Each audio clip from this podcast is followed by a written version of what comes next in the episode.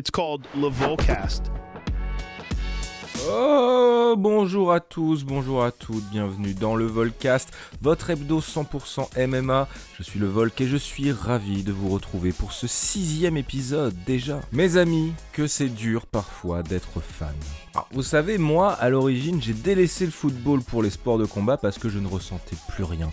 Aucun joueur, aucune équipe ne me faisait vibrer.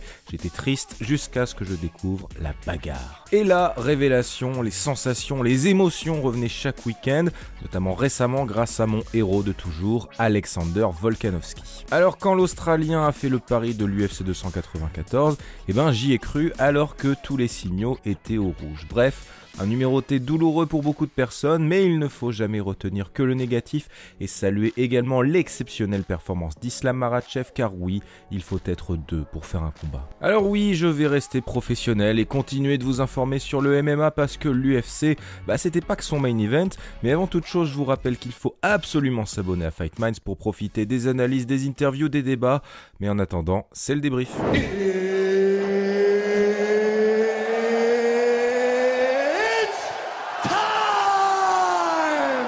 Ah, les cartes à Abu Dhabi, la carte préliminaire qui commence le samedi à 16h.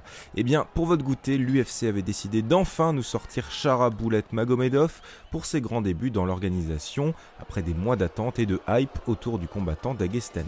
Alors, on le savait, hein, le striking était au rendez-vous, mais la nouvelle sensation des middleweights pourrait bosser sur son grappling, comme s'est amusé en conférence de presse Dana White. Résultat, une décision majoritaire contre Bruno Silva. Pour le seul et unique combat féminin de la soirée, Victoria Dudakova bat Jin Yunfrey à la décision.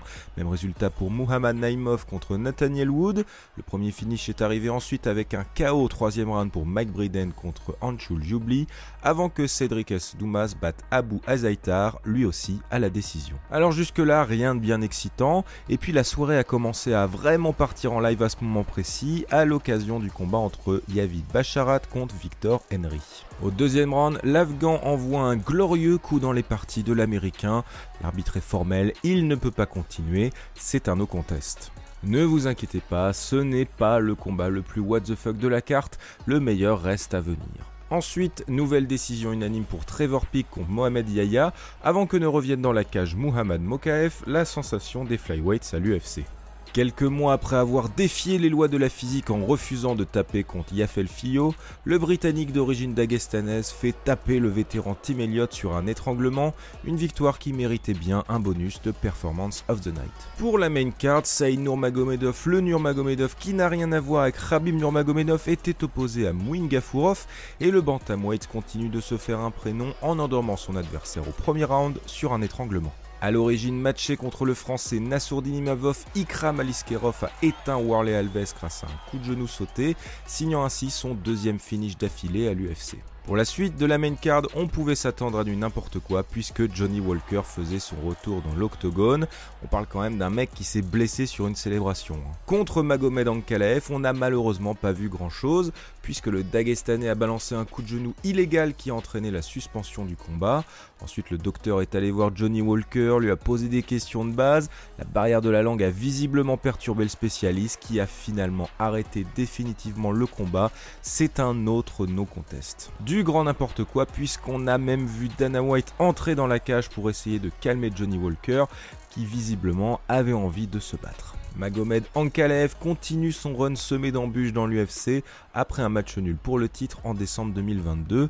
Courage Magomed, tu y arriveras peut-être un jour. Le retour le plus attendu de la soirée, c'était évidemment celui de Ramzat Shimaev. D'ailleurs, êtes-vous allé voir notre nouveau format le jour où? C'est sorti vendredi, ça parle de Ramzat, donc allez voir ça. À l'origine prévu contre Paolo Costa, qui s'est d'ailleurs battu contre un fan pendant la soirée, Ramzat Shimaev affrontait finalement Kamaru Usman, l'ancien champion des welterweights.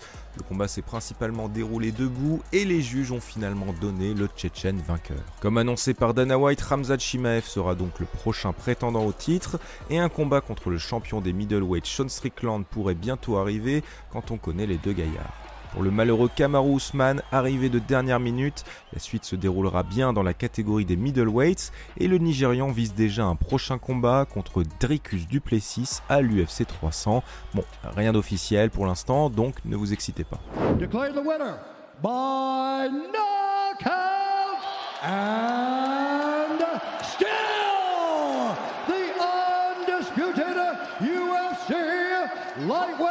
champion of the world, Islam. Pour le main event, on a également eu droit à un short notice après le retrait de Charles Oliveira. Arrivé lui aussi au dernier moment, Alexander Volkanovski n'a rien pu faire contre Islam Marachev et se fait éteindre complètement sur un high kick au premier round. L'Australien a ensuite un peu inquiété au micro des journalistes en avouant qu'il avait aussi pris le combat pour ne pas sombrer mentalement et vise toujours une défense de sa ceinture des featherweight contre Ilya Topuria en janvier prochain. Bon, ça ressemble quand même à une mauvaise idée, prends soin de toi Alexander, tu l'as mérité, et puis mon cœur ne va pas réussir à tenir comme ça. Côté Maratchev, eh bien on est obligé de le féliciter suite à cette jolie performance qui prouve qu'il sera très compliqué de lui prendre sa ceinture des poids légers. Alors quelle sera la suite pour Islam? Un report contre Charles Oliveira, un combat contre Justin Gagey, une montée chez les welterweights contre Leon Edwards? Bref, dites-nous votre avis en commentaire, on a hâte de vous lire. On referme la page de ce beau bordel qu'aura été l'UFC 294, c'est l'heure des news. J'ai un scoop pour vous. L'événement de cette semaine sans carte de l'UFC, eh bien c'est le combat entre Tyson Fury et Francis Ngannou.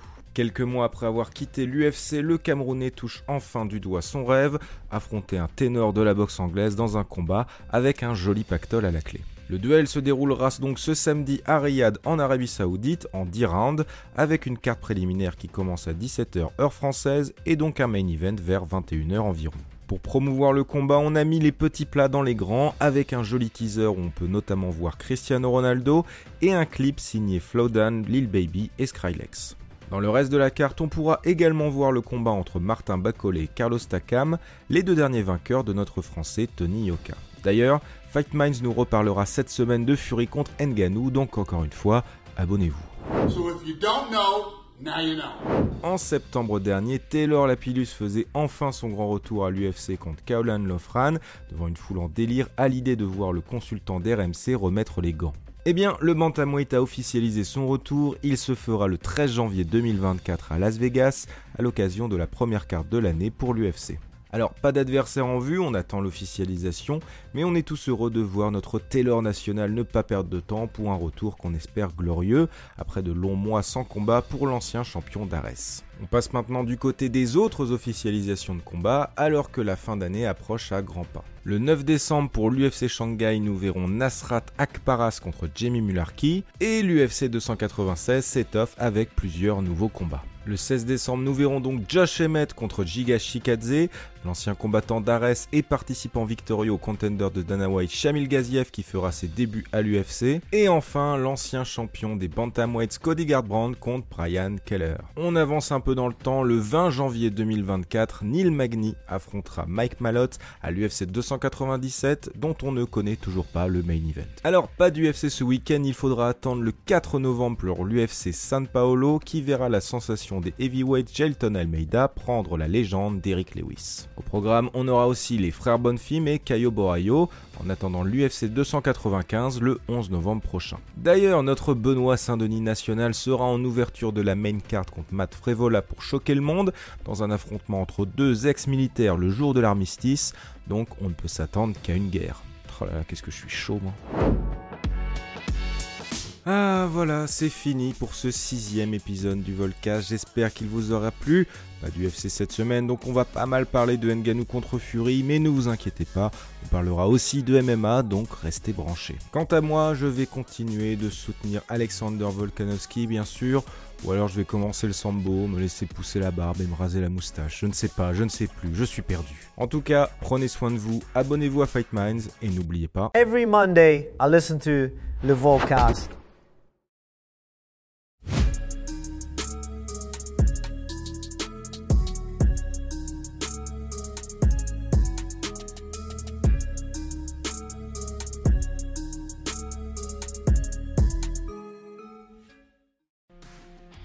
Et c'est tout pour aujourd'hui. L'équipe Fight Minds te remercie d'avoir investi de ton temps pour écouter le fruit de notre travail et de notre passion commune pour le MMA.